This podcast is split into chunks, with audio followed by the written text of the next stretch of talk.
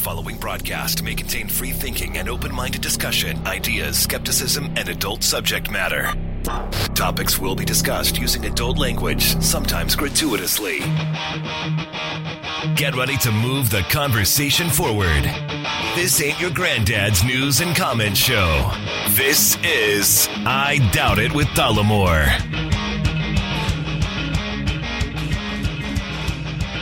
Hello and welcome to this very special bonus episode of your favorite news and comment show, I Doubt It with Dollemore. That's us.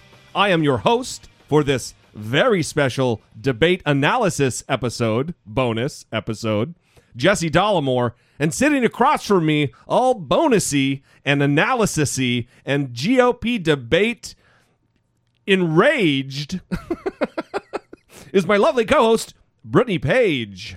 I'm not necessarily enraged about the debate. Right, right. Well, I mean, it's it's an emotional roller coaster, and I don't want to. And I'm getting ready to say my favorite phrase that you hate. I'm not going to blow my wad here Oh God. relative to why I was so enraged, but Uh-huh. or or the manner with which I was enraged, Mm-hmm. or the seething hatred and anger, Mm. blind fury in my heart that I felt. But let's let's suffice it to say, it was a terse viewing uh, occasion. Uh, Jesse D was uh, not pleased. not pleased. But uh, here we are. This is going to be a bonus episode, as I've said several times now. This will not be charged to our Patreon, our loyal Patreon supporters. And, really largely it is because of our Patreon following. You know, we don't have we don't make a ton of money off Patreon. We only have a few a few a few supporters at this point, but it's because of that that that little bit of support that we do have and I'm not diminishing the support of each individual patron, but it is, you know, there's there's only a handful of super dedicated, awesome, loyal Patreon subscribers or or supporters. well, there's actually one more than two handfuls. We have eleven. Oh, okay. Well, perfect. One more than two handfuls. That's really good.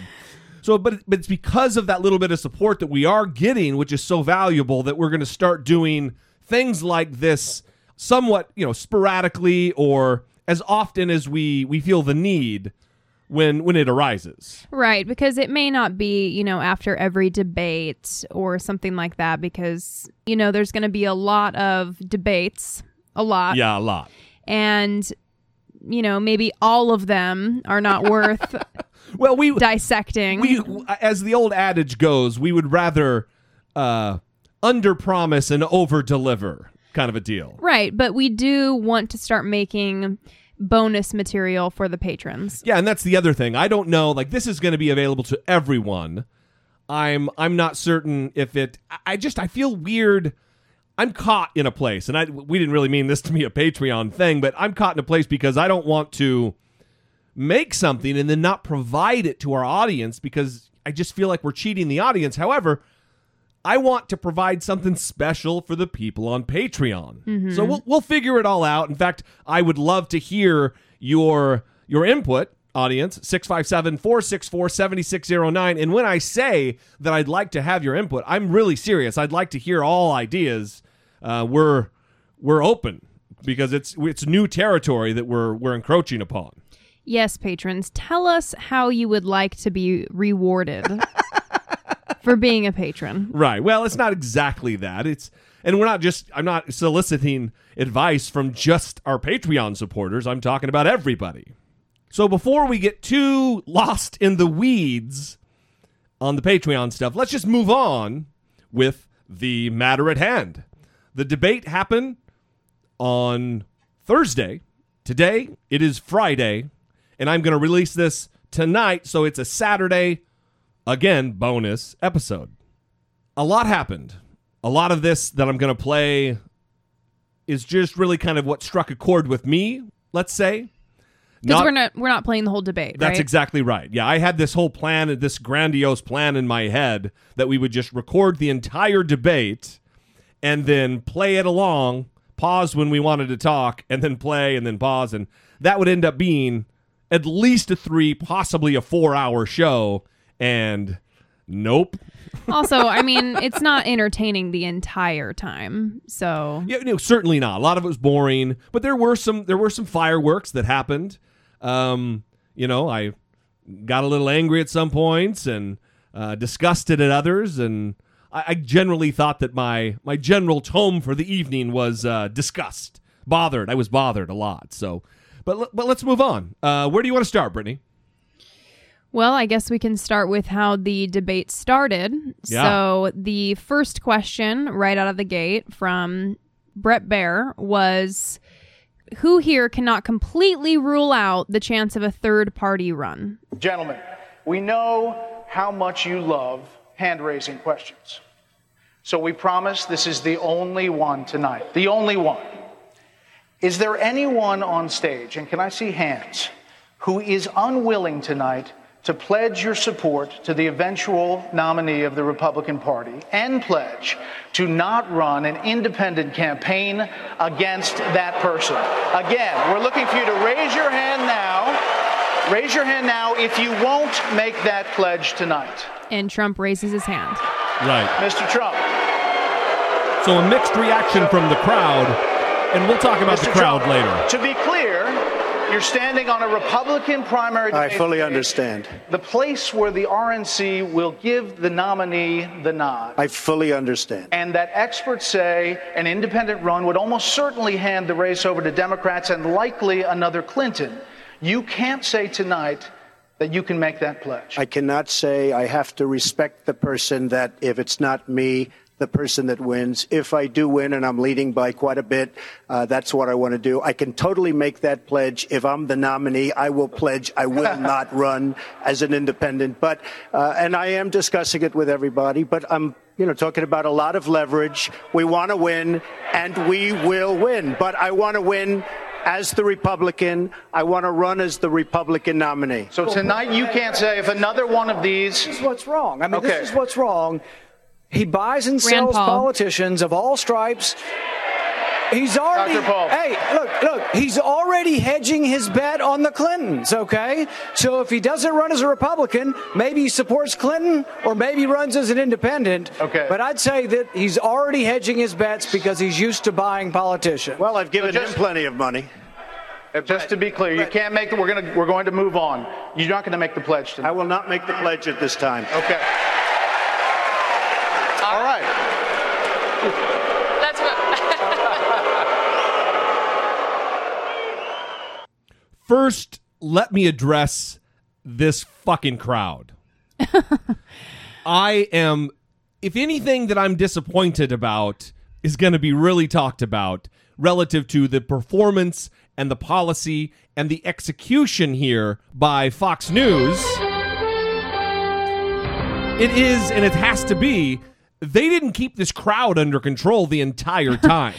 Not even close. It was like a pep rally. It was like some, really, like a high school pep rally. Well, it was like they had a stage manager. You know, when you go to see one of those sitcom shows in Hollywood, and they have a, it's filmed in front of a live studio audience, and they have someone working specifically to like hype up the audience, throwing Yeah. candy and t-shirt bombs. I mean, that's what it was. Like applause signs were coming on or something. it was sickening. because these people should have been more quiet than they were. yeah, it's it's like they went down to the local honky tonk bar. Round them up. Come on down to the debates. Because some of the time when they were uh, applauding, it was a very serious thing, or, you know, these are important topics and we want to hear them talk. We don't need you to rally for your favorite guy. It's not WWF or whatever. Well, certainly not. And th- that's the other Is that thing. still the acronym? I think that's the World Wildlife Fund now. it used to be WWF. Now it's World Wrestling Entertainment. WWE. yes, yes. Sorry about that. See, well, here's the deal. I'm a grown man, so I don't really know anything about wrestling, about the wrestling. Okay. Anyway, so so that I had a problem with the crowd the entire time. Mm-hmm. I, I, I listen. I don't expect it to be like a courtroom where there's this somber decorum that needs to be maintained. But you would have preferred that. Well, yeah, because I'm there for the content. I'm Right. not there for the fucking spectacle. Right. You know. Right. The- so I got two things here. One is I've heard a lot of people, and I've talked to, ac- actually, literally spoken to someone today who thought that Fox News had was not really fair. It was like a gotcha. And I I don't remember exactly what the language was, but I don't agree with that. That first question is a legitimate. It might ha- have applied specifically and only to Donald Trump, Right. But that doesn't take away the legitimacy of what they were trying to get at, because this is a Republican primary debate. It is a debate for Republican candidates. Mm-hmm. It's a party sponsored event. It's not, well, we'll have some Democrats and Republicans, and we'll have some independents in here. This is a party function. Mm-hmm. The Republican Party right now is trying to find the nominee that they're going to put up to represent the party in the presidential race. So when Donald Trump refuses, he, he and it's not even like he's obfuscating, he's just, fuck you. No, I won't because there's look, everybody who has any sense right now understands that there's a chance that when he loses the primary, which oh, I'm praying to Jesus, uh, that when he loses the primary, he might just like put up his middle finger to the Republican Party and throw his support behind Hillary Clinton. Right. Well, also, like Bret Baier said in his question, experts are saying that if Donald Trump does the third party candidate thing, that the election is going to be handed over to Democrats. Absolutely. Well, you know, it happened. Th- this very thing happened with Ross Perot.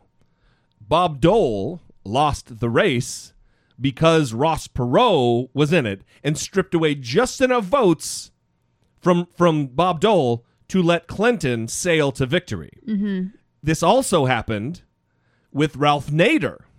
He stripped just enough votes away from a Democratic candidate, and I'm I'm I'm bl- I'm I'm blanking here. I, I don't know whether it was Al Gore or Kerry, John Kerry, the current Secretary of State, um, during his general election run for president. It doesn't take much because the country is so almost evenly split. It doesn't take much to be stripped away by a third party candidate to to have that happen. So he he's just a seriously it i'm getting frustrated again the other thing that i want to say and i think anybody who listens to the show knows i'm no fan of rand paul i don't think he's a terrible guy i don't think he's an evil you know i don't really think that of anybody i'm getting there with trump but right. but i you know i gotta hand it to, to rand paul for having for ha- he nutted up and he, he faced Donald not Trump bias down. free language. Well, I you've listened to the show, right?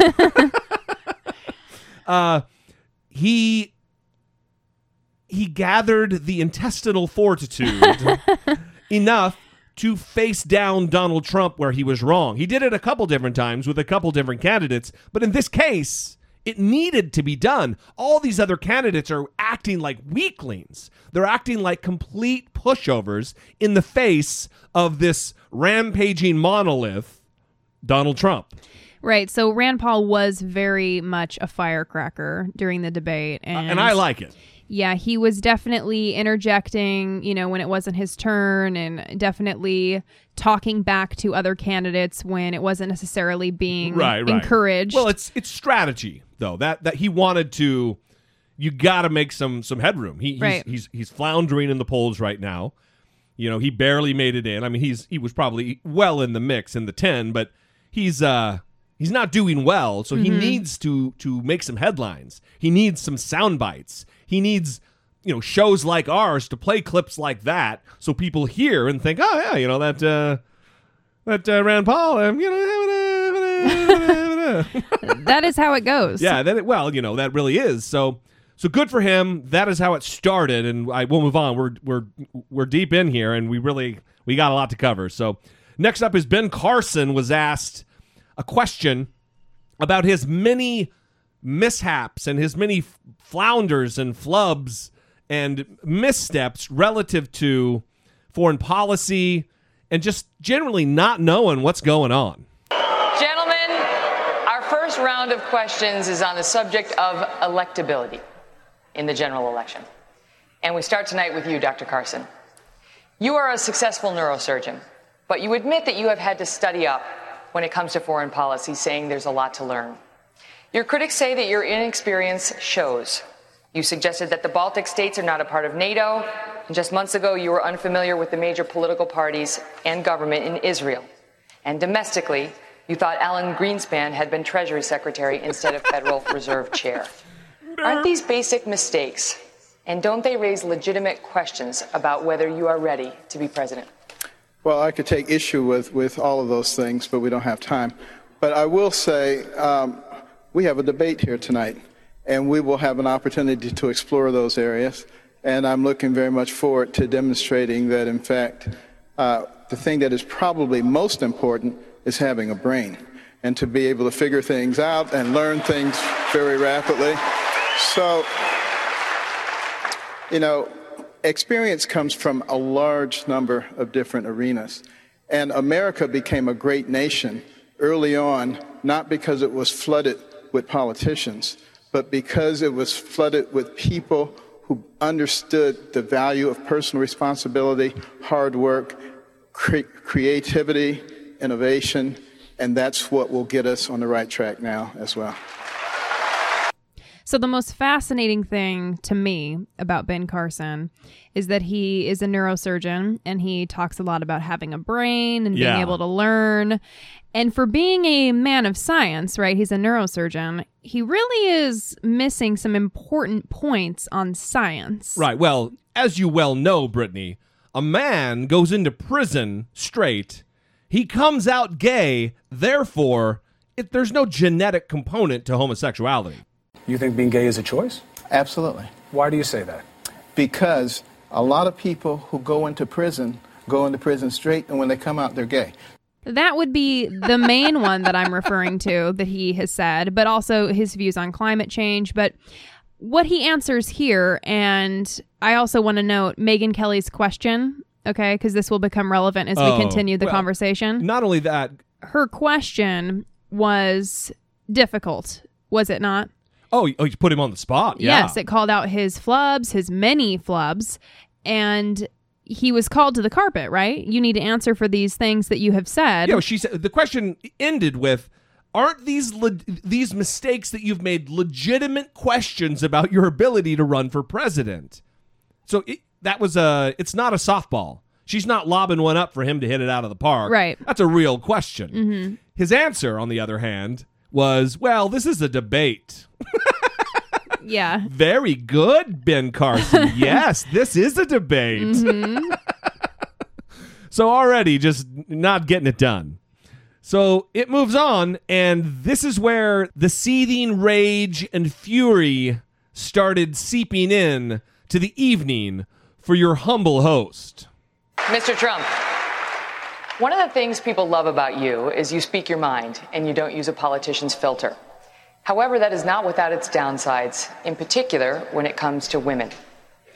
You've called women you don't like fat pigs, dogs, slobs, and disgusting animals. Your Twitter account. Only Rosie several- O'Donnell. No, it wasn't. Your Twitter account.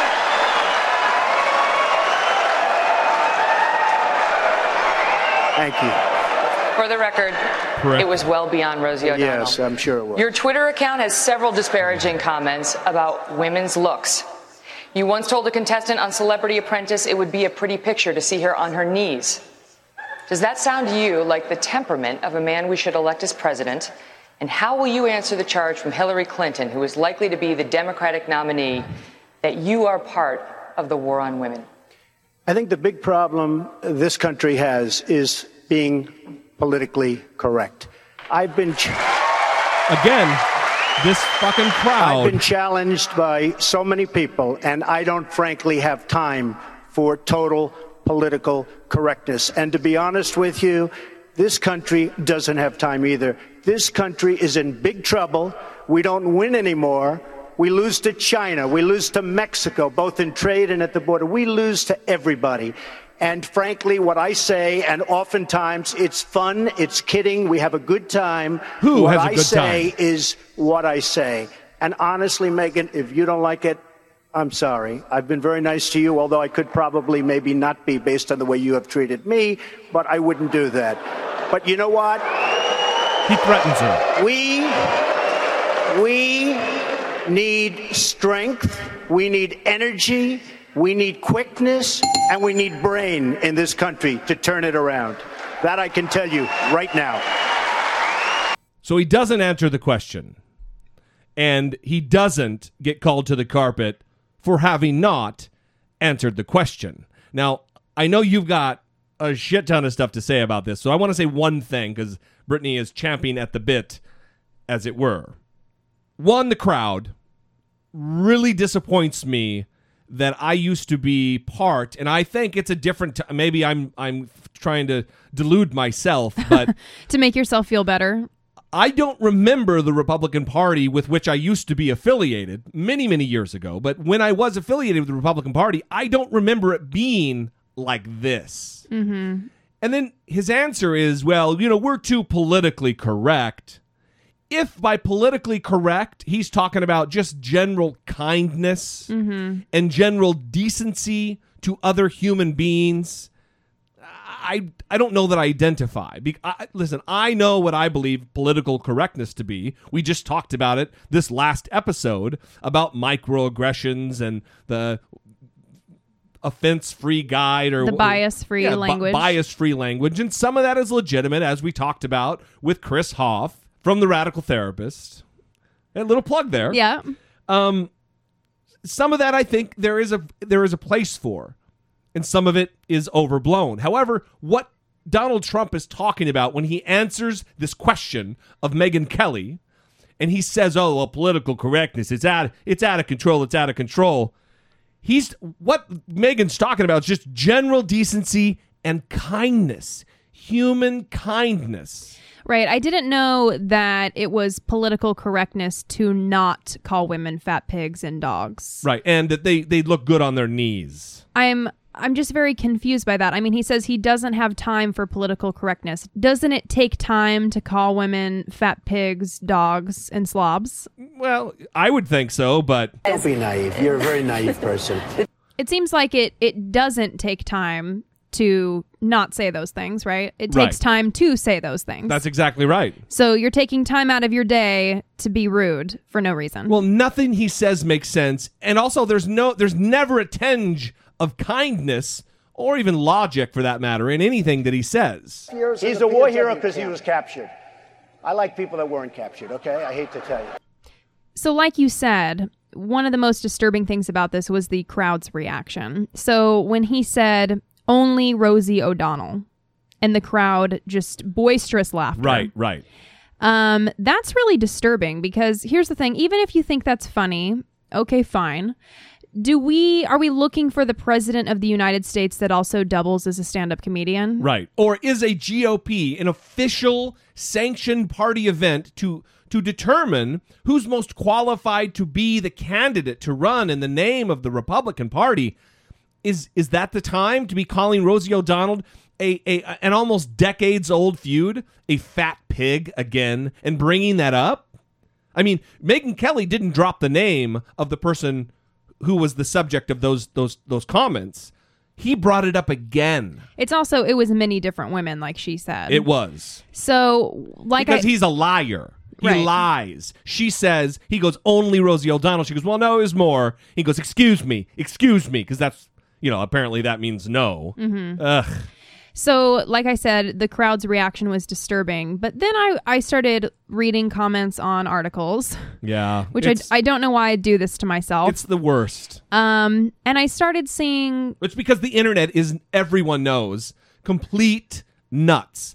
Twitter, they're full of nuts. YouTube, full of nuts. So I started reading these comments, and these are just a couple of the comments that I saw. And I, I'm going to tell you that this is actually the first link that I went to and I read. And Right. these are just the first comments. So it's not like I went digging for these comments. Megyn Kelly is a bimbo and got trumped. Megyn Kelly belongs on her knees in front of Donald Trump. Megyn Kelly should just sit there and look pretty all downhill as soon as she says anything. Megyn Kelly would look fantastic on her knees. Again, Megyn, another one. Megyn Kelly should be ashamed. Megyn Kelly, dressed like a prostitute, asks Trump if he disrespects women. Let me address that. One, Megyn Kelly is a handsome woman. She's very attractive, and she's also wildly intelligent. Mm-hmm. A law degree. If you've seen her interview, she's not a dummy. She's not a bimbo. She's not ditzy. She is large and in charge in the brain mm-hmm. department. Mm-hmm. But what she had on, and why would anyone? Why are we talking about what she had on? We're talking about running for president. It shouldn't come into the to the to the discussion what this woman had on, especially in this context. But since it's out there, let's talk about what she wore. A dress that came below her knees mm-hmm. and above her collarbone. Yes. There was no prostitute about it. There was no cleavage. There, it was very professional.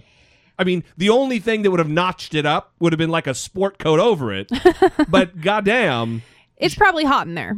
it, it, it was not inappropriate in the slightest. Not not any. T- Listen, I know Mormons who are uber super conservative relative to dressing, and they would have approved of the outfit she wore. So I did have someone say to me, you know, what does a prostitute dress like? um, just trying to thank you, listener Ben, for that. Just trying to get reference for what that comment actually means. But I think we can just take the colloquial use of the term, which would suggest that he means she was dressing in a provocative way, right? Ho- whorish. It doesn't necessarily mean was that not bias free. That was safety either. that was definitely not. Oh, um, right. so so that's so these these are very disturbing comments, okay? And it's all because Megyn Kelly, who is a strong, powerful woman, sat on that stage next to Chris Wallace and Bret Baier, and she held her own. She asked intelligent, tough questions that put some stress on these candidates Right. and Donald Trump is a child and can't handle it. Now, I also I also just want to say something really quick because um, I wrote a post about this. Um, if you have ever shared that meme that has pictures of I don't know sixteen blonde Yeah. women that work at Fox News. You are contributing to the problem with these comments that were being written on these articles because when you share that meme, okay, and you talk about how how Fox News only employs blondes. Which isn't true, but No, it's not. Why does that even matter? right. What does that mean? Yeah. It doesn't matter because all those women that are on there have some level of intelligence. Well, it, it would indicate that if you're blonde, you're not smart. And Right. hair color, people, let's talk about science. Hair color doesn't have anything to do with how intelligent you are or are not. Right. And, you know, there are some women that are on that meme that I'm not particularly a fan of, but it's not because of their hair color. It's because of the things that they say. Right. It's because of their brain. It's Right, because right. of their ideas. Right. It's because of their the the the, the ethos which which they, they they tend to broadcast. Right. But this whole Megyn Kelly should just sit there and look pretty as soon as she opens her mouth. It's the same thing. Oh, there's so many blondes over there at Fox News. Right. Doesn't matter. Well, what, what we're going to stop talking about that meme, but uh, the what I hate about that meme is the fact that there's like four or five of them who have left Fox and gone to CNN and other networks. They don't even work there anymore. Right. As Ca- Alisyn Camerota, Kiran Chetry. I mean, there's many. I, those are the two that I can think of, and there's more. So this is a little bit off, not really off topic. This is on topic, but it's not about the debate. This just happened hours ago on CNN. Trump being interviewed by Don Lemon, who's either on point and awesome or a fucking idiot. There's there's no in between with Don Lemon. Well, tonight was an idiot time. Donald Trump was on with Don Lemon, the two Dons partying it up, and Don Lemon asked specifically about the Megyn Kelly dust up during the debate. Well, let's talk about Megyn Kelly because you you brought her up. Um, she did push you, pushed a lot of people. But what is it with you and Megyn Kelly? Well, I just don't respect her as a journalist. I have no respect for her. I don't think she's very good. I think she's highly overrated. But when I came out there, you know, what am I doing? I'm not getting paid for this. I go out there and, uh, you know, they start saying, lift up arm if you're going to, then I, then, and you know, I didn't know there'd be 24 million people. I figured, but I knew it was going to be a big crowd because I get big crowds. I get ratings. They call me the ratings machine. So I have, uh, you know, she, she gets out and she starts asking me all sorts of ridiculous questions and, you know, you could see there was blood coming out of her eyes, uh, blood coming out of her wherever. But uh, she was, uh, in my opinion, she was uh, off base. And by the way, not in my opinion, in the opinion of hundreds of thousands of people on Twitter, because it has been a brutal day. In one way, a great day for Fox, and another day in the Twitter sphere, it's been very bad because she's been very badly criticized. Let's But, take a- let's hey, take a she's look a at- lightweight. I couldn't care less about her. In fact, you're competing against her, and I'm doing your show. That, that's interesting. Well, so, She had blood coming out of her eyes or blood coming out of somewhere else. Right. He's talking about her period. Right. She must have been on her period to ask me a question like that. What a what a misogynist. I mean, listen, I'm I was so angry about this and then again tonight when I saw this on CNN that I'm I'm I'm lowering myself. I'm so angry. I can't even uh, formulate like co- coherent, decent, non-name calling arguments. He pisses me off. It is a disgrace.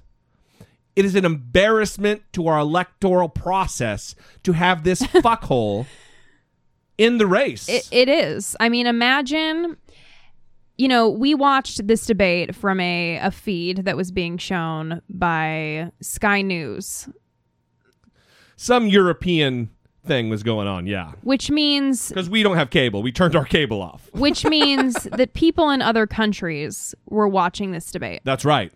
It was a dot .eu domain. Now, imagine what these other countries think about this. Okay, it's having a- Donald Trump in the mix here. It's a sideshow. I mean, I'd love to hear from Alexander on this. Did he watch this? Yeah. Or or Nikki. Yes. Yes.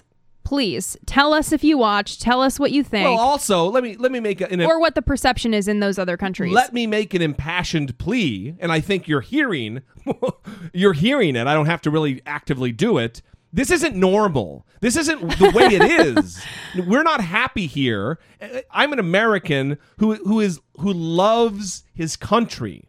You know, I I don't know if you know, but I was a United States Marine.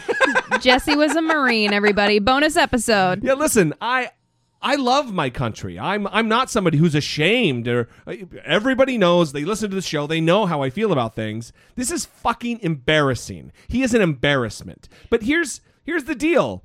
I was so angry last night and I'm I'm wondering what Megyn Kelly's husband, Doug something or other is his name.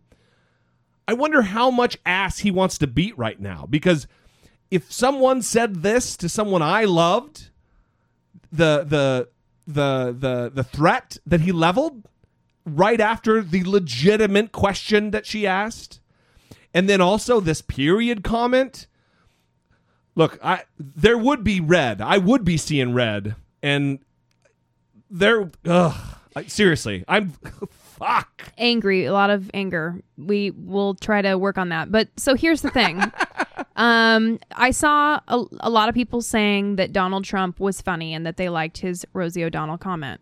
You know, you could see there was blood coming out of her eyes, uh, blood coming out of her wherever. But this needs to be the line that he has crossed. This is officially crossing the line. Right. Into the arena where, I mean, we need to realize that we can't have this. This is not professional. This is not the way that a, a president speaks. There should be a certain level of decorum in the person that holds the office of the presidency. Right. To say that there should be professionalism displayed by the president is an, a, a gross understatement.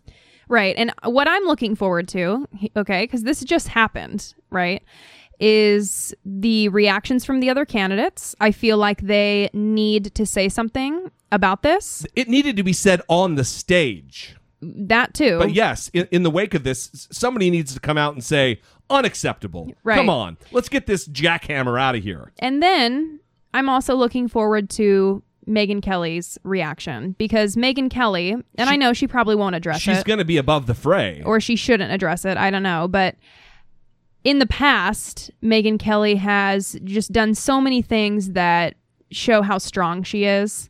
You know, when people say, "Oh, this candidate shouldn't have spoken to her that way because she's a woman," she will go out of her way to say, I- "Do can speak it, right, right. Don't speak on my behalf. Don't tell people how they can treat me. I am I'm treated just as any other journalist. Don't tell someone to go easy on me because I'm a woman." And I'm sure she feels that way now. But at the same time, people should be outraged and making sure that Trump knows this is unacceptable. Let me say this. If this ding dong, if he gets the nomination, I will not only vote for Hillary Clinton or the Democratic nominee, Oh. I will actively campaign for them. Oh. And- And I really, I mean, I think that's an empty promise or threat because I don't see this human pothole. I don't see him making it that far and getting the nomination. But uh, he's not getting my vote. In fact, I will. It'll be the antithesis of that. We will be. This will become the Hillary Clinton official campaign podcast. You are just changing so fast we can't keep up with I'm you. just pissed off, man. Very pissed off. So let's move on before I, I have some kind of a an aneurysm inside of my head and not be able to go forward. Next up is Chris Christie having to defend his record as New Jersey governor. Governor Christie, you're not exactly the darling of conservatives. You tout your record as a Republican governor in a blue state. On Facebook, the most people talking about you, not surprisingly, come from your state of New Jersey, and one of the top issues they are talking about is the economy. This, this may be why. Under your watch, New Jersey has undergone nine credit rating downgrades. The state's 44th in private sector growth. You face an employee pension crisis, and the Garden State has the third highest foreclosure rate in the country. So, why should voters believe that your management of the country's finances would be any different? If you think it's bad now, you should have seen it when I got there. Um, you know, fact is, fact is, in the eight years before I became governor, taxes and fees were raised at the state level 115 times. In the eight years before I became governor, spending was increased 56 percent. And in the eight years before I became governor, there was zero net private sector job growth in New Jersey. Zero for eight years. So what did we do? We came in, we balanced an $11 billion deficit on a $29 billion budget by cutting over 800 programs in the state budget. We brought the budget into balance with no tax increases. In fact, we vetoed five income tax increases during my time as governor. We cut business taxes $2.3 billion, and we cut regulation by one third of what my predecessor put in place. And what's happened since? 192,000 new private sector jobs in the five and a half years I've been governor. We have a lot of work to do in New Jersey, but I am darn proud of how we've brought our state back. Well, lucky we live in the age we do and the technology that's available because factcheck.org, they were on the case last night the entire time, and they right away reported that that's not true. Those numbers are false. It's not 192,000 private sector jobs. It's actually 181 private sec thousand, 181,000 private sector jobs. And uh, New Jersey is number 44 in job creation. Out of 50 states, they're right there with like Mississippi or some, you know, more impoverished state. A, a, a state with industry and uh, really seemingly they should be up there way way higher than that. He's failing. He's not getting it done as a as a governor. Yeah, but he apparently performed somewhat well because in some polls he is being touted as the winner. What? No.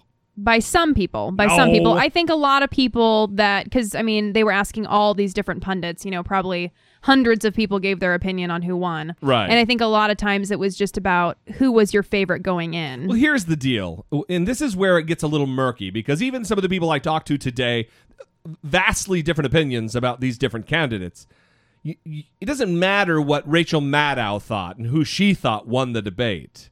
It matters who Republicans, who conservatives, who likely Republican voters think won the debate. mm-hmm. So he didn't do well. And even later on, there's another clip where he gets into it with Rand Paul about security, and uh, it's it's not good. It's not good for him. All right, moving on.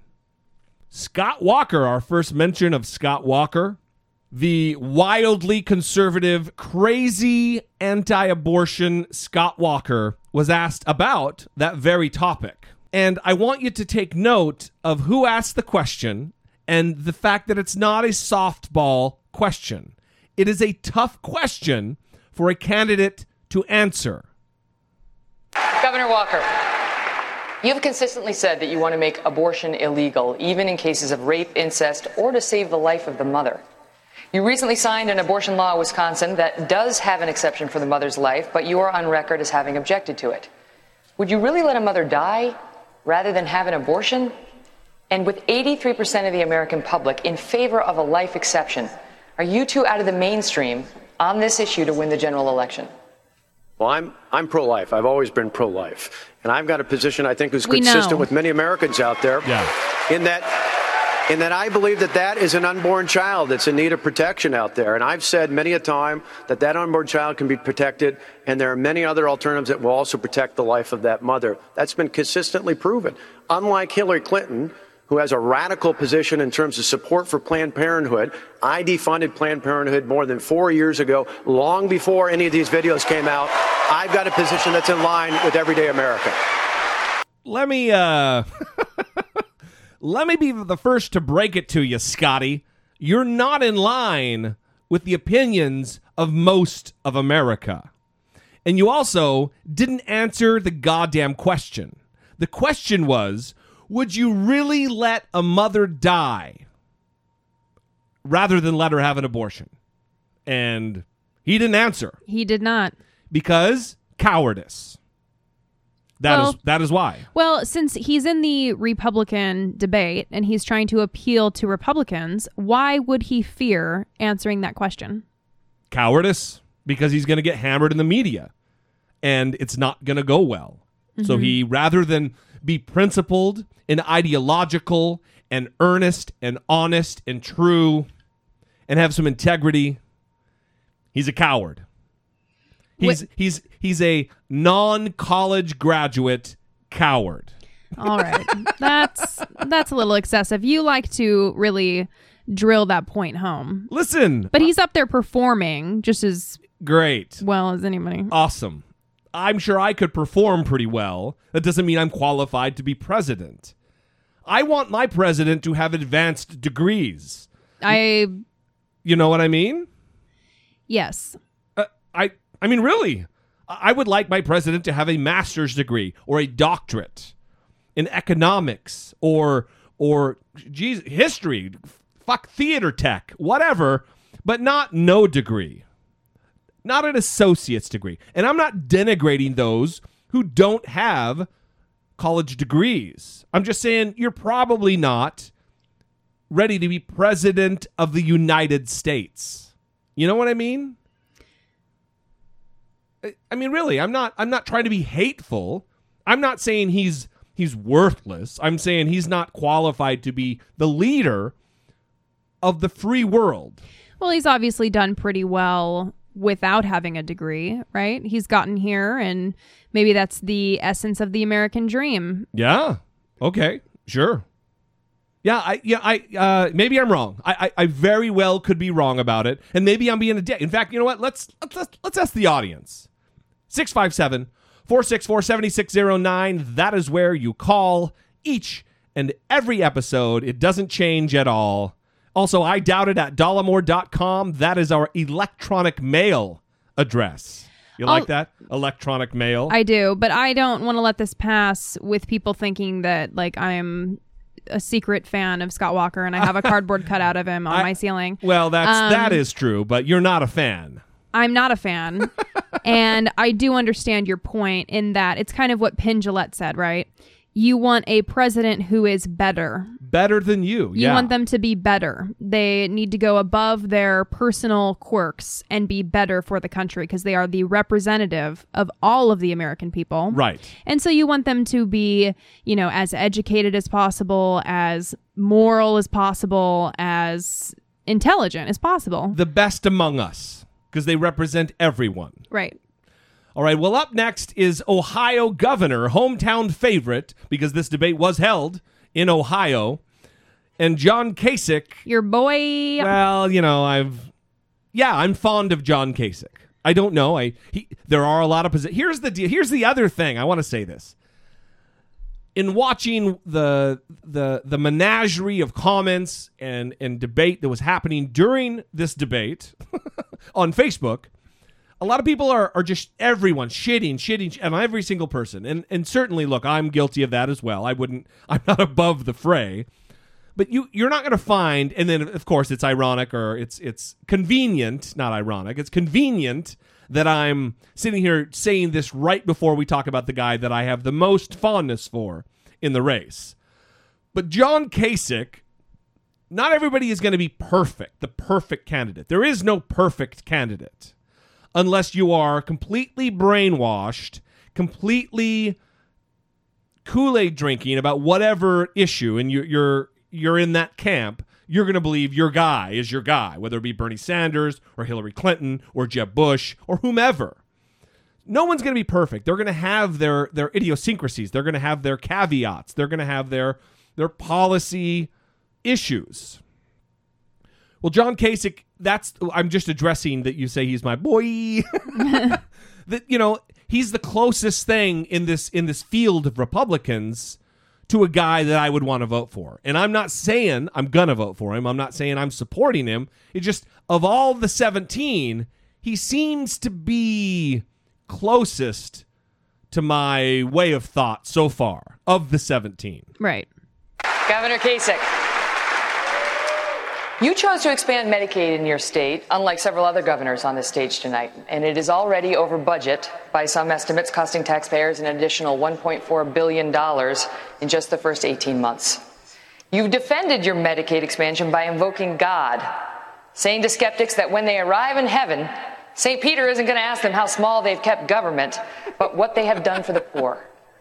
Why should Republican voters, who generally want to shrink government, believe that you won't use your St. Peter rationale to expand every government program?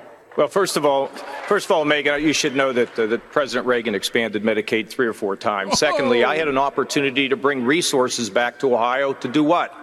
To treat the mentally ill. 10,000 of them sit in our prisons. It costs $22,500 a year to keep them in prison. I'd rather get them their medication so they could lead a de- decent life. Secondly, we are rehabbing the drug addicted. 80% of the people in our prisons have addiction problems. We now treat them in the prisons, release them in the community, and the recidivism rate is 10%. And everybody across this country knows that the tsunami of drugs is is threatening their very families. So we're treating them and getting them on their feet. And finally, the working poor, instead of them having come into the emergency rooms where it costs more, where they're sicker, and we end up paying, we brought a program in here to uh, make sure that people could get on their feet. And you know what? Everybody has a right to their God given purpose. And finally, our Medicaid is growing at one of the lowest rates in the country. And finally, we went from 8 billion in the hole to 2 billion in the black. We've cut 5 billion in taxes and we've grown 350,000 jobs. Um, awesome.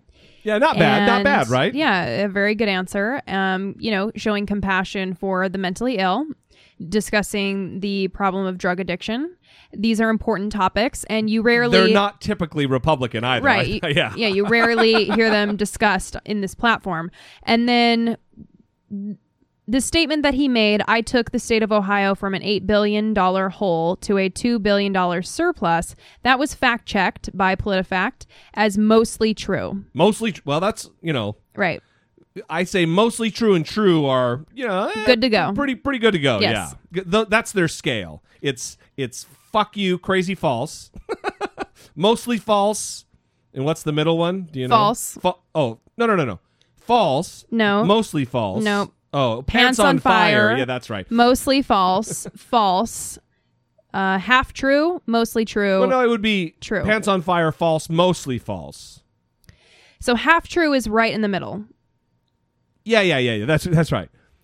Pants on fire, false, mostly false, half true, mostly true, true. Yes. So if you're on that other side, that right side, because it goes from left to right, not political, but the the direction of the arrow, you're you're good to go. And and I think it's great. And like I said, I'm not advocating for him. I'm not endorsing him. I'm not, uh, you know, S and his D.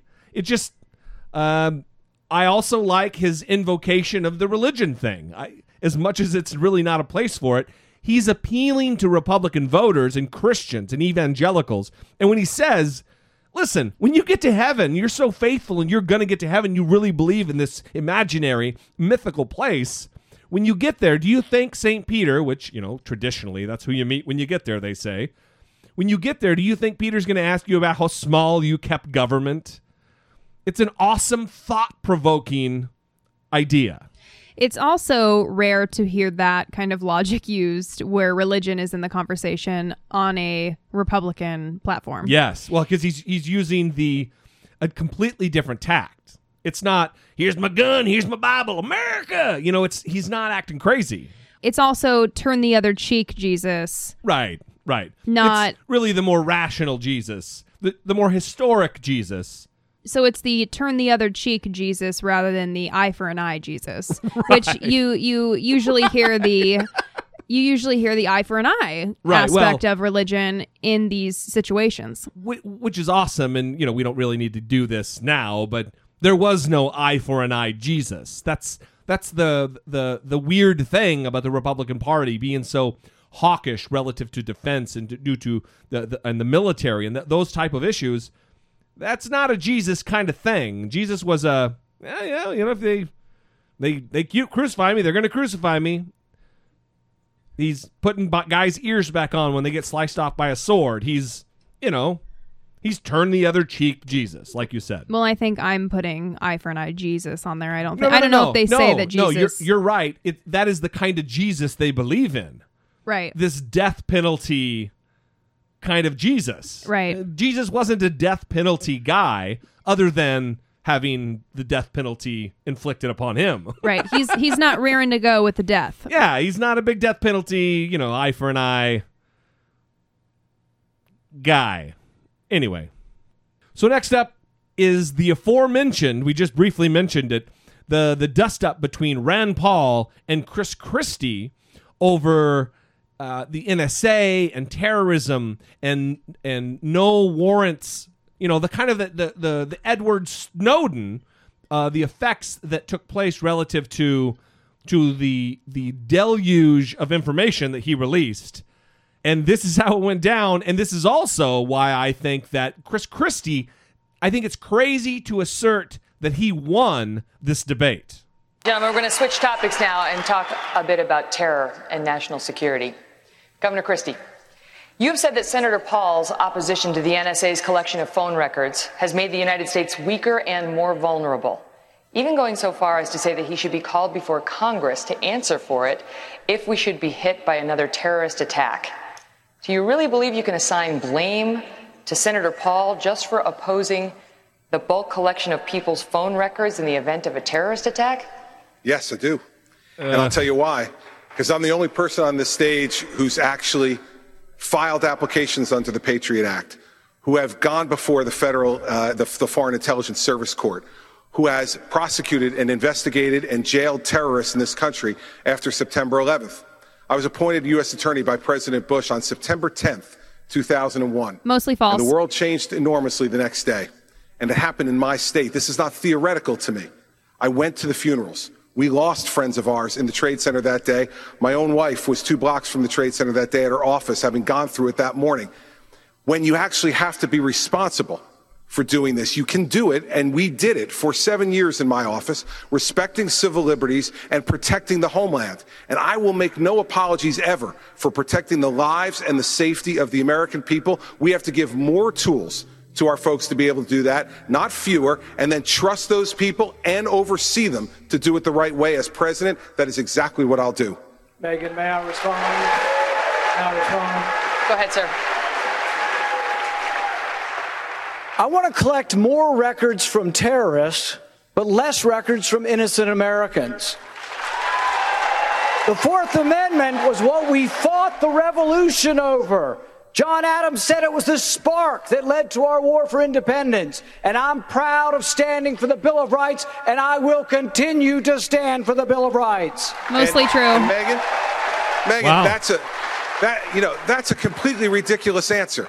I want to collect more records from terrorists, but less records from other people. How are you supposed to know, Megyn? Use the Fourth what are you supposed Amendment. to? How are you supposed Use to? the Fourth no, I'll tell you how you look, Get a warrant. Let me tell you something. Get you a go judge to sign a when warrant. you uh, you know, Senator. Go ahead, wait, Governor Christie, make your point. Listen, Senator, you know, when you're sitting in a subcommittee just blowing hot air about this, you can say things like that. When you're responsible for protecting the lives of the American people, then what you need to do is Here's to make sure is to make sure that Here's you use the, problem, system Governor. the way it's supposed Here's to work. the problem, Governor. You fundamentally un- misunderstand the Bill of Rights. Every time you did a case, you got a warrant from a judge. I'm talking about searches without warrants, indiscriminately of all Americans' records, and that's what I fought to end. I don't trust President Obama with our records. I know you gave him a big hug, and if you want to give him a big hug again, go right ahead.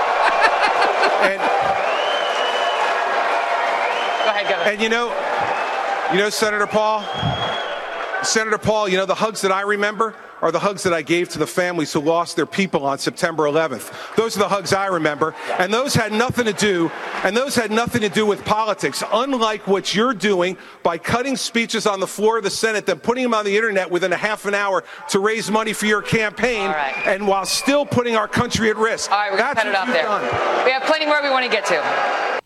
There is a lot there to talk about. God damn. No, I, there's nothing. I there. love the theater of this. And I, I talked to Brett number one today, and he was not a fan explicitly of that moment where he said, if you want to go hug Obama, because for our listeners who don't know, because we didn't cover this, and for our international listeners who might not know, during Hurricane Sandy, what has commonly been referred to as Superstorm Sandy, goddamn, um, it was you know it was it was mass destruction. It was a, a major issue, Mhm. uh, a natural disaster of historic proportions. And Obama came around and made the rounds, and he met with Governor Christie at one of the disaster sites. Yes. And when he got off the plane, they embraced, they hugged. Yes. Which I don't think is a bad thing. I don't They had it's a passionate embrace. I don't. You listen. It was it was a a hug of gratitude. Thank you for coming. Listen, this is a.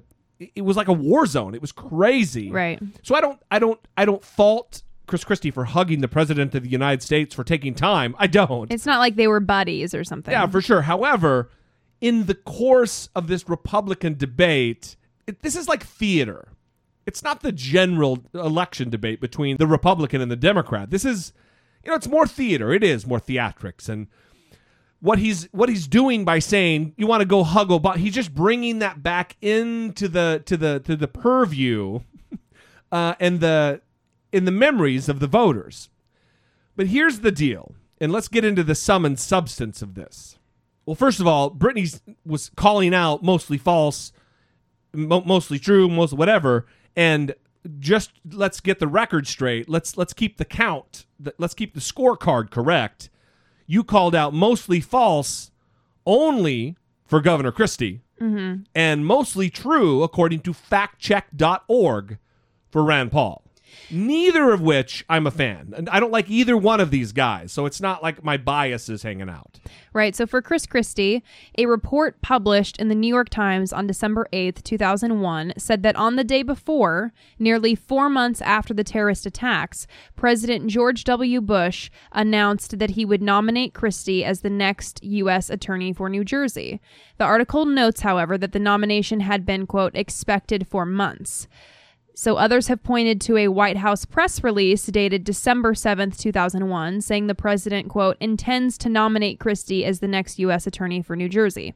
This doesn't appear to jibe with Christie's claim that he was appointed on September 10th. Right. 2001. Yeah. And they contacted Christie's campaign, and a spokeswoman for Christie, Samantha Smith, said that Chris Christie received a phone call on September 10th, 2001, from the Attorney General John Ashcroft that set in motion a months long hiring process. So You he's should- claiming he got the phone call. You should have said Dickface Attorney General John Ashcroft. You know, I don't know much about him, so I can't make that judgment. I know him from my time in the Senate, and that man is an arrogant prick. Jesse was a Senate person, everybody. We're not going to start doing that. That's, that's not going to be a thing we do. yeah, not a fan of John Ashcroft, former senator from Missouri, also former attorney general of these United States. So, so go ahead and read the mostly true for the Rand Paul thing. Right. So that was regarding his statement. The Fourth Amendment was what we fought the revolution over. John Adams said it was the spark that led to our war for independence. And fact check gives this a mostly true because that was one of the causes, but not the only one. Right. So, just as a reminder, the Fourth Amendment reads The right of the people to be secure in their persons, houses, papers, and effects against unreasonable searches and seizures shall not be violated, and no warrants sa- shall issue but upon probable cause, supported by oath or affirmation, and particularly describing the place to be searched and the persons or things to be seized. From looking at the documents and checking with experts, it appears that Paul is basically correct in saying that Adams felt this way, though the second president never actually used the word spark himself. Right. And also, John Adams wasn't exactly a constitutional adherent.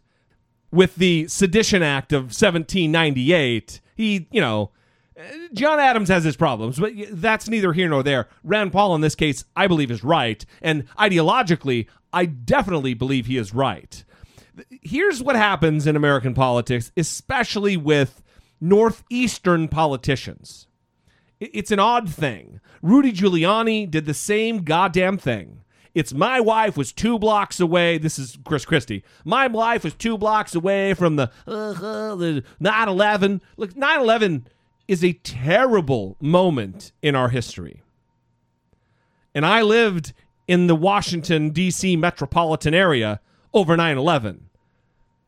And I was very close to when it happened. And that's the first time in 145 plus episodes that I've mentioned that because it doesn't add to the legitimacy of my experience relative to 9 11.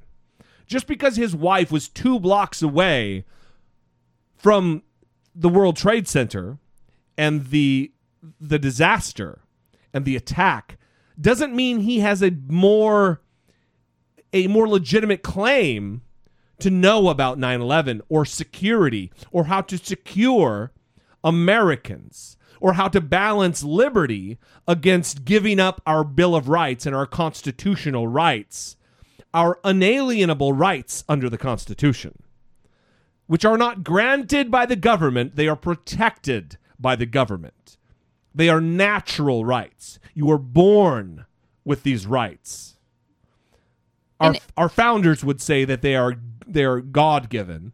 In the Declaration of Independence, it says that, but it's these are natural rights. It's really powerful when you talk about it, and not just you, just when anyone talks about it, because I think a lot of the time we, you know, we're just living our lives and we don't really think about these things after elementary school history or whatever. Well, yeah. Unfortunately, that's the case. Yeah. But we do live in a very unique country Yeah. and i mean everything you were just saying it's it's very unique it's powerful and rand paul is someone who is very passionate about these aspects of our country Thankfully, we have a few people like that in the Capitol. And look, for all his faults, this is something that he gets right. He gets this right. That we want to collect terrorist information, terrorist intelligence. I don't want regular, everyday Americans, including myself. You don't need my information. You don't need who I'm calling. You don't need my metadata. You don't need that. It's not your constitutional right as a government. It's not in your purview to have that information unless I give it to you. Because I have certain unalienable rights under the Constitution of the United States, which is an important, it's the most important thing relative to our government and the, our way of life as Americans. And for Chris Christie to say, well, that's a ridiculous thing to say. that that how do you do that? How how do you only take terrorists and not take Americans? You know what? Fucking figure it out. That's your job. You want to be president of the United States? Then why don't you affirm that you're going to stand up for the the document, our founding document that is the basis for our laws and our freedoms and our rights. So I think that, you know, in terms of who won that exchange, it depends on who you ask and it also depends on the person that you're asking's priorities, Yeah, right? yeah. Because Chris Christie was appealing to the emotionality of that conversation. Sure, sure. The, well, you know, 9 11 happened and we need to protect the American citizens and we're always at risk. And he's appealing to those people. Right. And then Rand Paul is appealing to people like you. Well, he, here's the thing. This is where I have a problem with the Chris Christie position. It's that, listen, we have the technology to zoom in on a license plate from a 300, 400, 500 miles above the earth in a satellite. We have the technology. You know, it's Steve Austin. You know, we'll rebuild him. Goddamn, we'll get it done. We'll figure it out.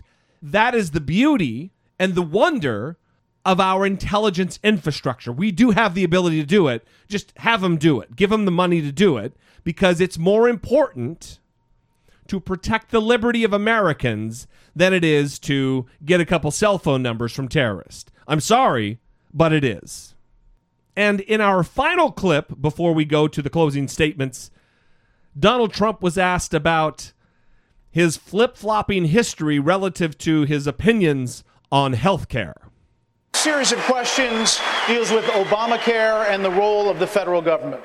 Mr. Trump, Obamacare is one of the things you call a disaster.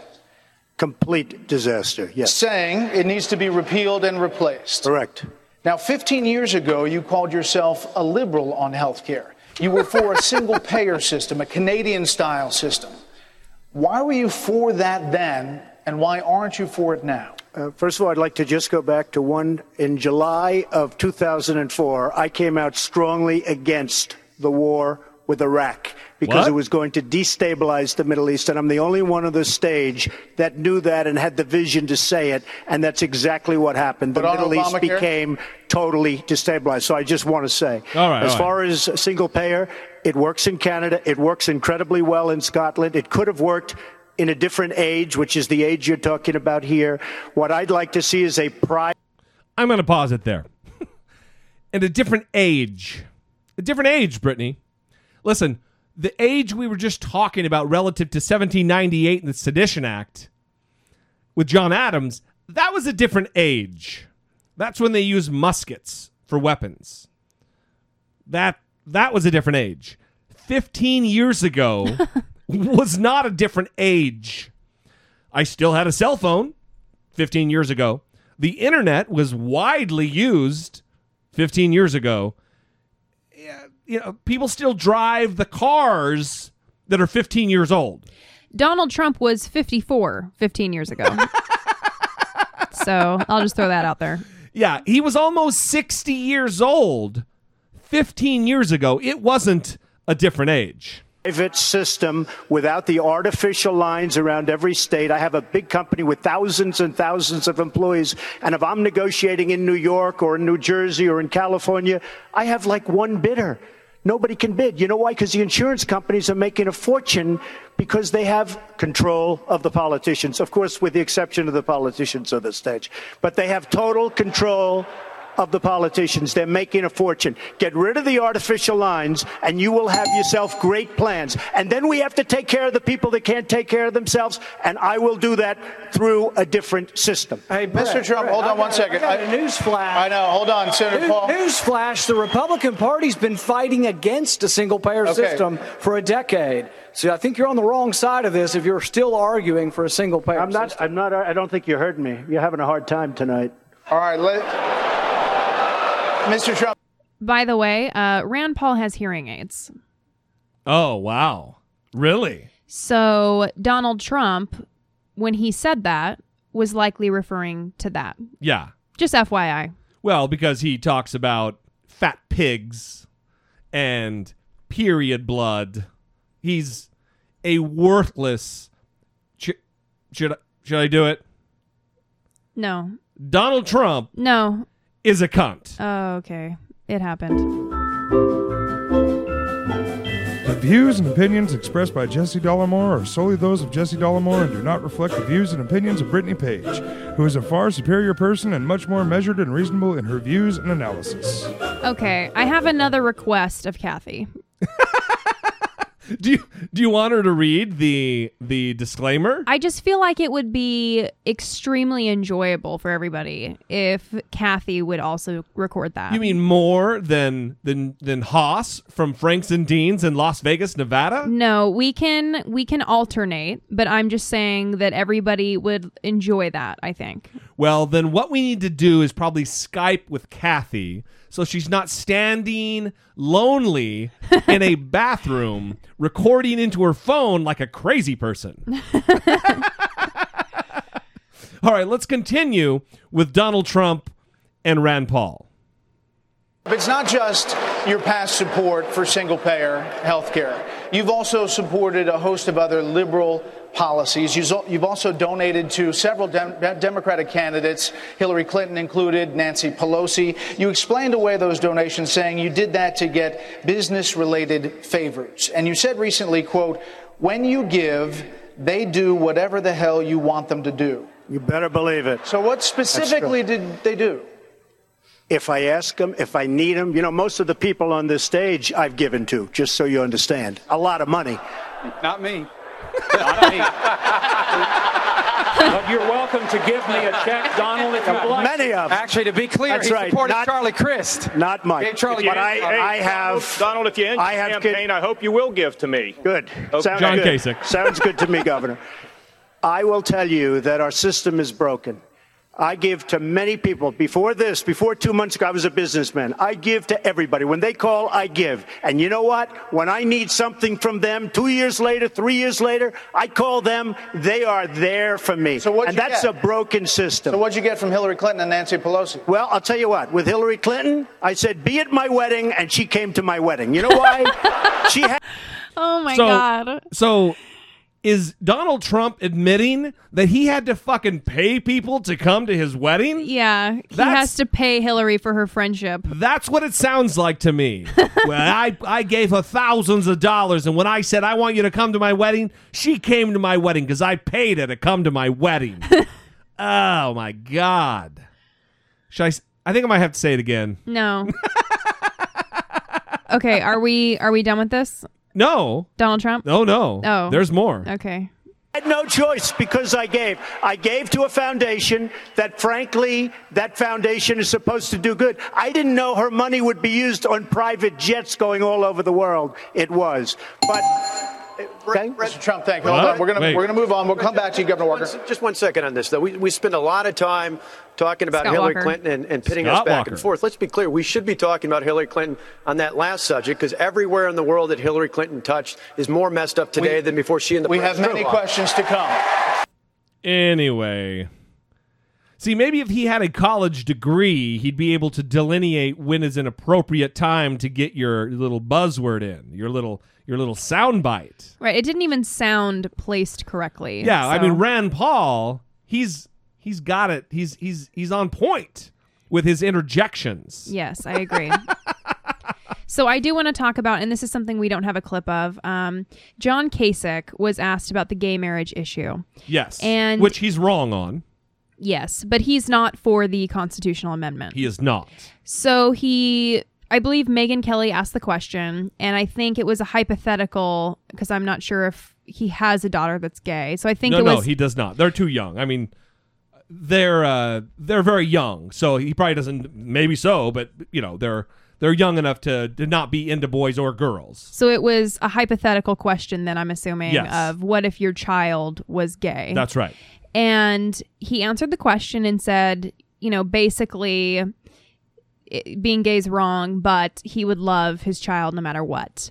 And that answer got applause from the audience. Yeah.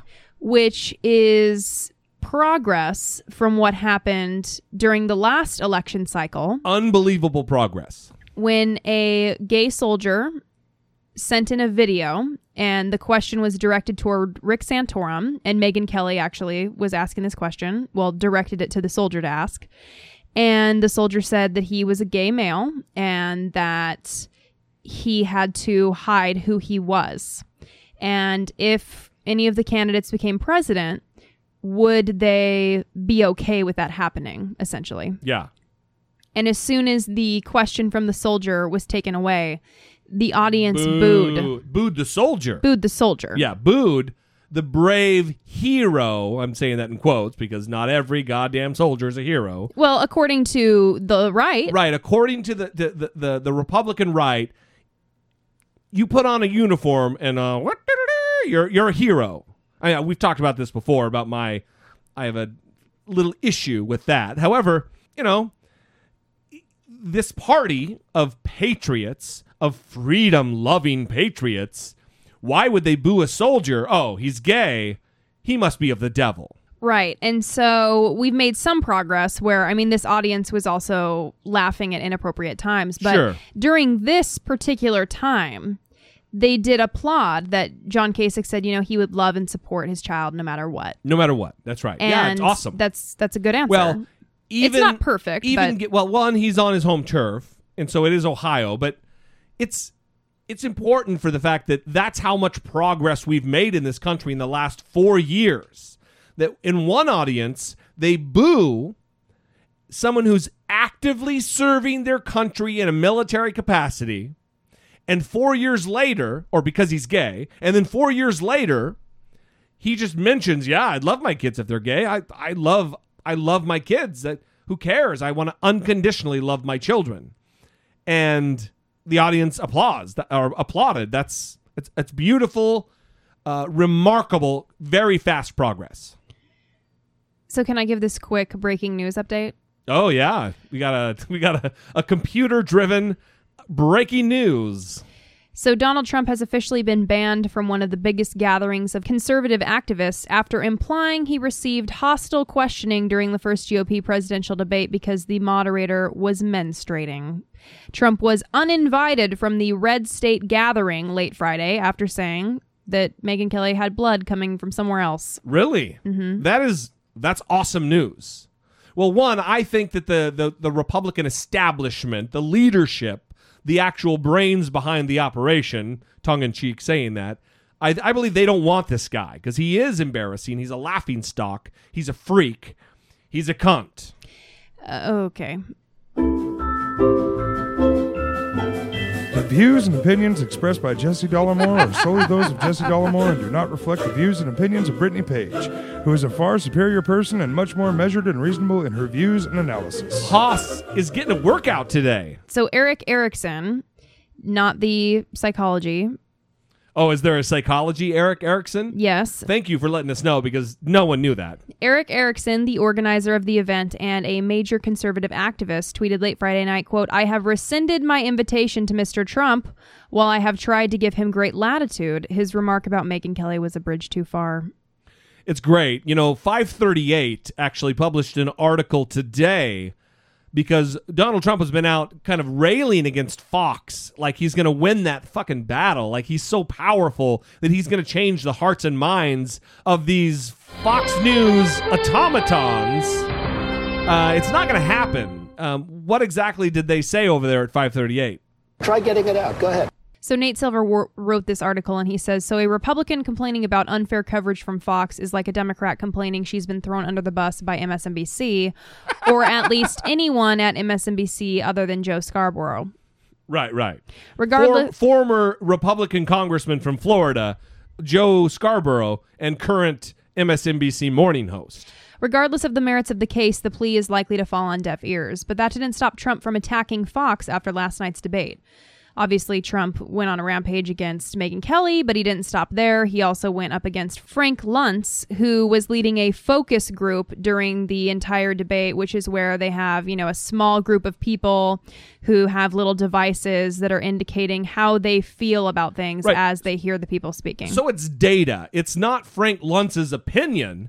It's what were the results from his focus group, from these real Americans. I personally thought Kelly and her co moderators did an excellent job with the debate. They were tough on Trump, but they were tough on many of the candidates. And candidates like Trump, who are polling as frontrunners, often receive somewhat more scrutiny. So Nate Silver says, let me put this very carefully. It might not be paranoid of Cohen to worry that there are powerful forces out to get his boss. Consider the case that Nate Silver made yesterday for why Trump's candidacy is eventually doomed. Most importantly, the Republican Party is vehemently opposed to his nomination. A wee bit of a problem for Trump since it's the Republican Party's nomination to bestow.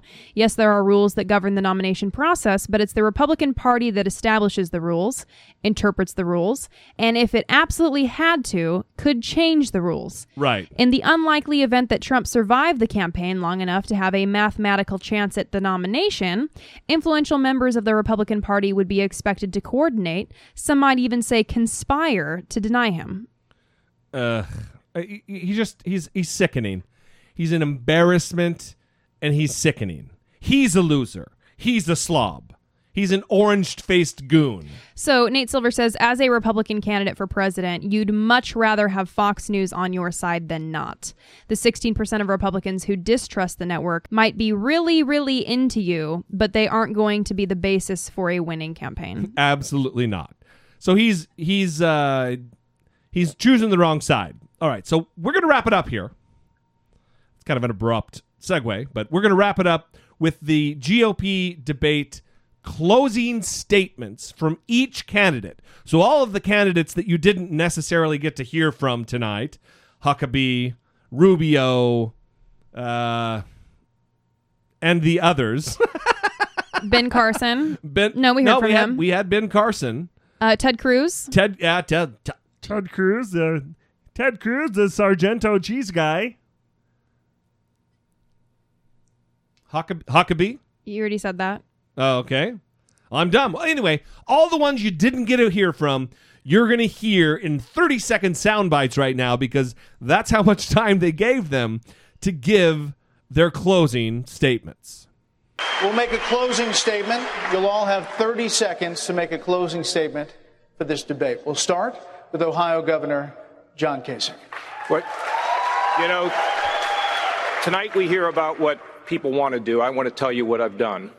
I was a member of the Armed Services Committee for 18 years. I spent uh, a big chunk of my life studying uh, national security issues and our role in the world. Number two, I was the chairman of the House Budget Committee and one of the chief architects the last time we balanced the budget, and it was the first time we'd done it since man walked on the moon. We had a $5 trillion surplus and we cut taxes. I spent 10 years in the private sector actually learning how business works. And now I'm the governor of Ohio, and I inherited a state that was on the brink of, uh, of dying.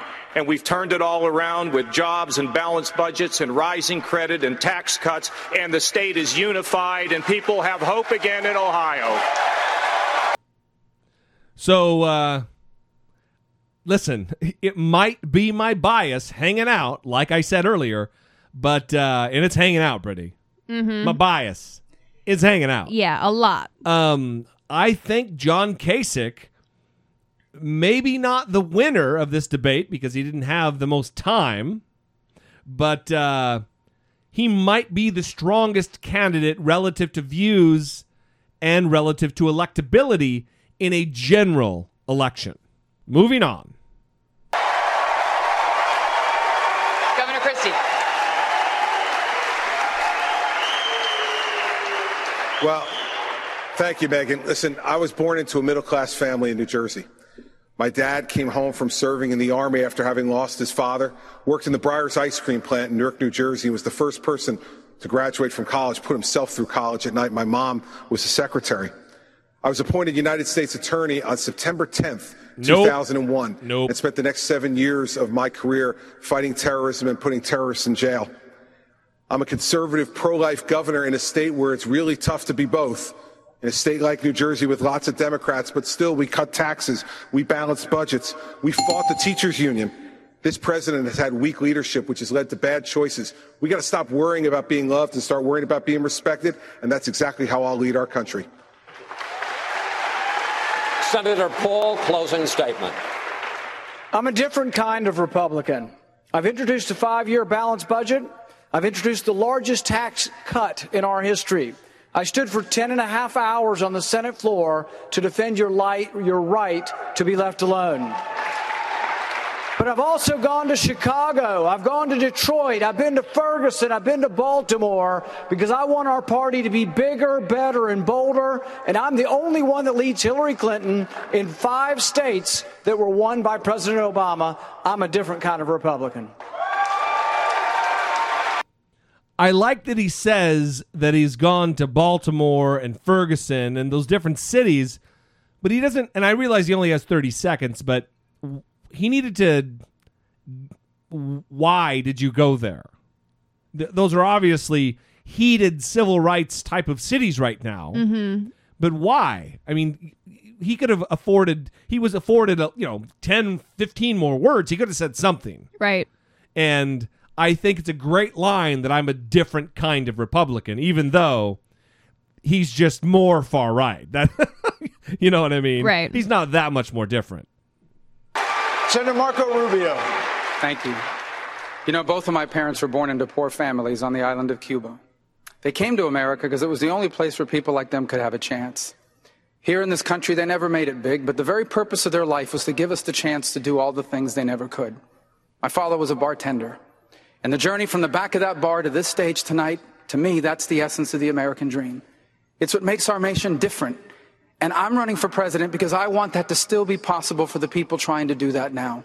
I run for president because I believe that we can't just save the American dream, we can expand it to reach more people and change more lives than ever before. And that's why I'm asking for your vote. So we can make America greater than it's ever been and make of this century a new American century. Thank you, Senator.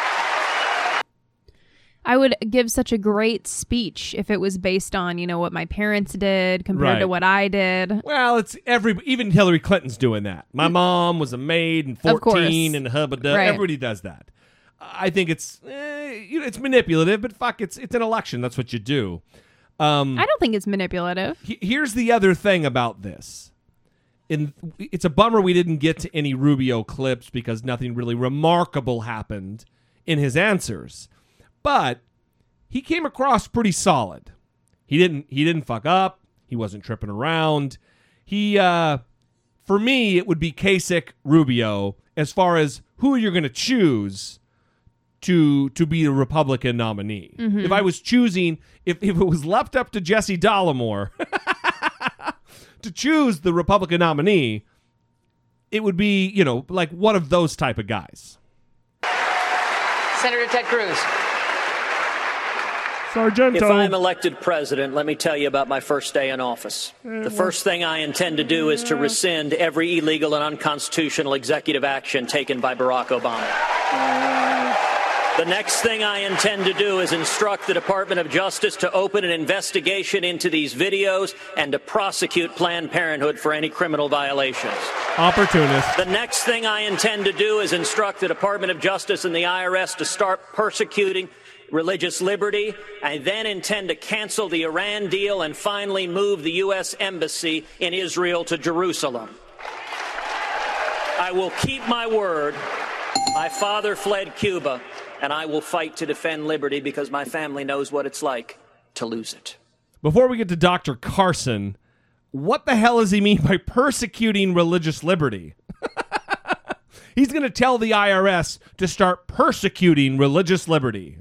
It just he he didn't get it right.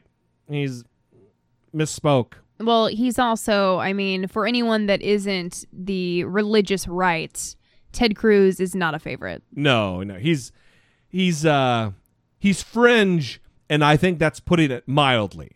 So moving on to Nutter Butter neurosurgeon Dr. Ben Carson.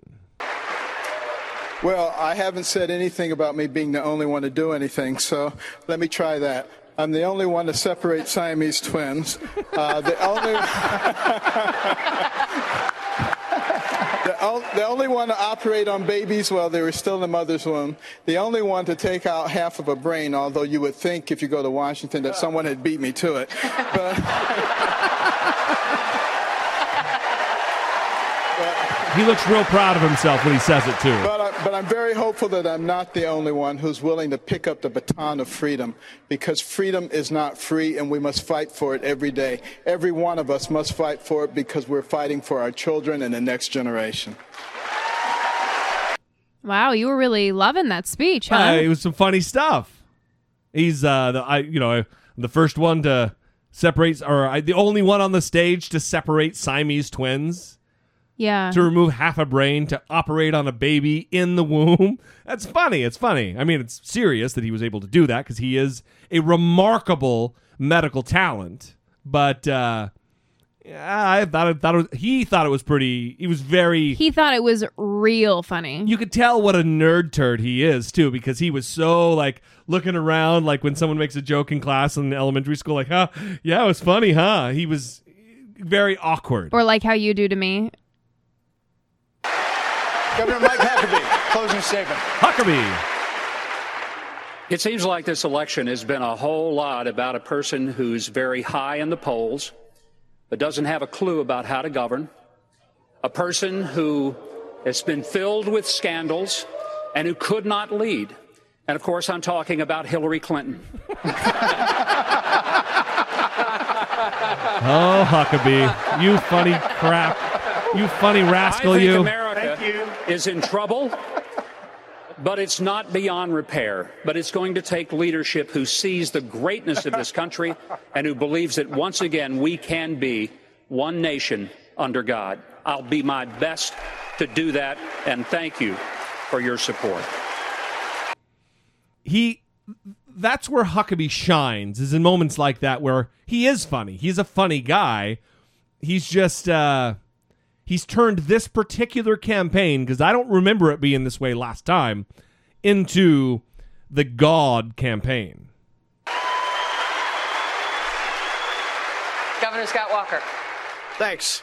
I- I'm a guy with a wife and two kids. And, And a no Harley. degree. One article called me aggressively normal. I ran for governor because I was worried about my kids' future. Then I took on the big government union bosses and we won.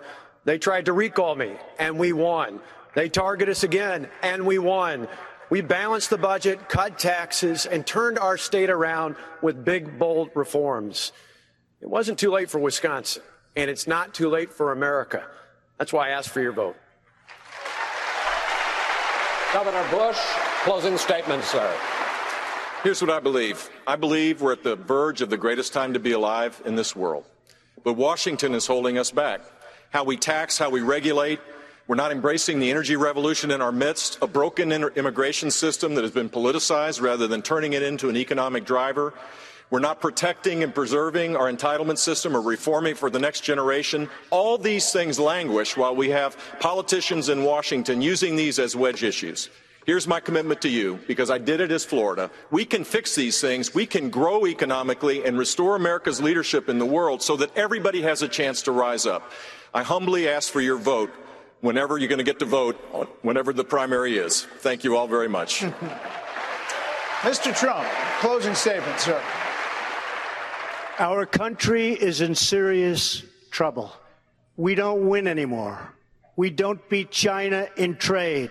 We don't beat Japan with their millions and millions of cars coming into this country in trade. We can't beat Mexico at the border or in trade. We can't do anything right. Our military has to be strengthened. Our vets have to be taken care of. We have to end Obamacare and we have to make our country great again, and I will do that. Thank you. Thank you. Gentlemen, thank you. Yeah, he's going to make it great again by talking about women's periods. Yeah, the the only reason that she asked me a tough question is because she must be menstruating. What a jerk. not a Thank you. not a not a other guy. Yes, thank But- you. So so that wrapped it up. I mean, it uh it was a freak show as I expected it to be with the likes of Donald Trump, but uh I don't know if any minds were changed. I- It's obvious that the certain candidates we didn't really cover is because really nothing remarkable happened with them. Even Jeb Bush, we didn't have a Jeb Bush clip until the very end because really nothing, he didn't really make a mark in this debate. So we certainly were not preferential toward the frontrunners. Right. And it's interesting in terms of um, how the candidates were able to get the most attention based on their lack of receiving questions. So we focused a lot on Christie. He was only asked four questions. We focused a lot on Rand Paul. He was asked only five. Now compare that with Jeb Bush that got eight questions. Right, right. Scott Walker that got seven questions. Ben Carson, Kasich, Rubio, and Trump each got six. And Cruz, Huckabee, and Paul got five. But they they made something out of the questions that were asked of them, you know. Right. Or like Chris Christie and Rand Paul kind of had a little tiff Right. that got them more time and more attention. Well, and also it it, it, it raised my ire. It, it it it it made me more interested in talking about it because it was it was it, re- something that re- was remarkable that happened. Right. And it's interesting because Rand Paul kept interrupting, right? Jumping in and getting Right. his word in. Yeah. He had the least amount of talk time at four minutes, 51 seconds. Yeah. And Donald Trump obviously had the most with 10 minutes and 30 seconds. Wow. Jeb Bush, 8 minutes 33 seconds. Mike Huckabee, 632. Ben Carson, 628. Ted Cruz, 628. You get the picture. Yeah, yeah. So, first debate, first debate jitters for these candidates. I'm eager to see what happens next, to see if even it's going to be a stage of 10 or the same 10, because the earlier candidates, which we didn't cover, Carly Fiorina, really, she's getting all kinds of press today. So, we're not going to cover that because that's the that's the B team.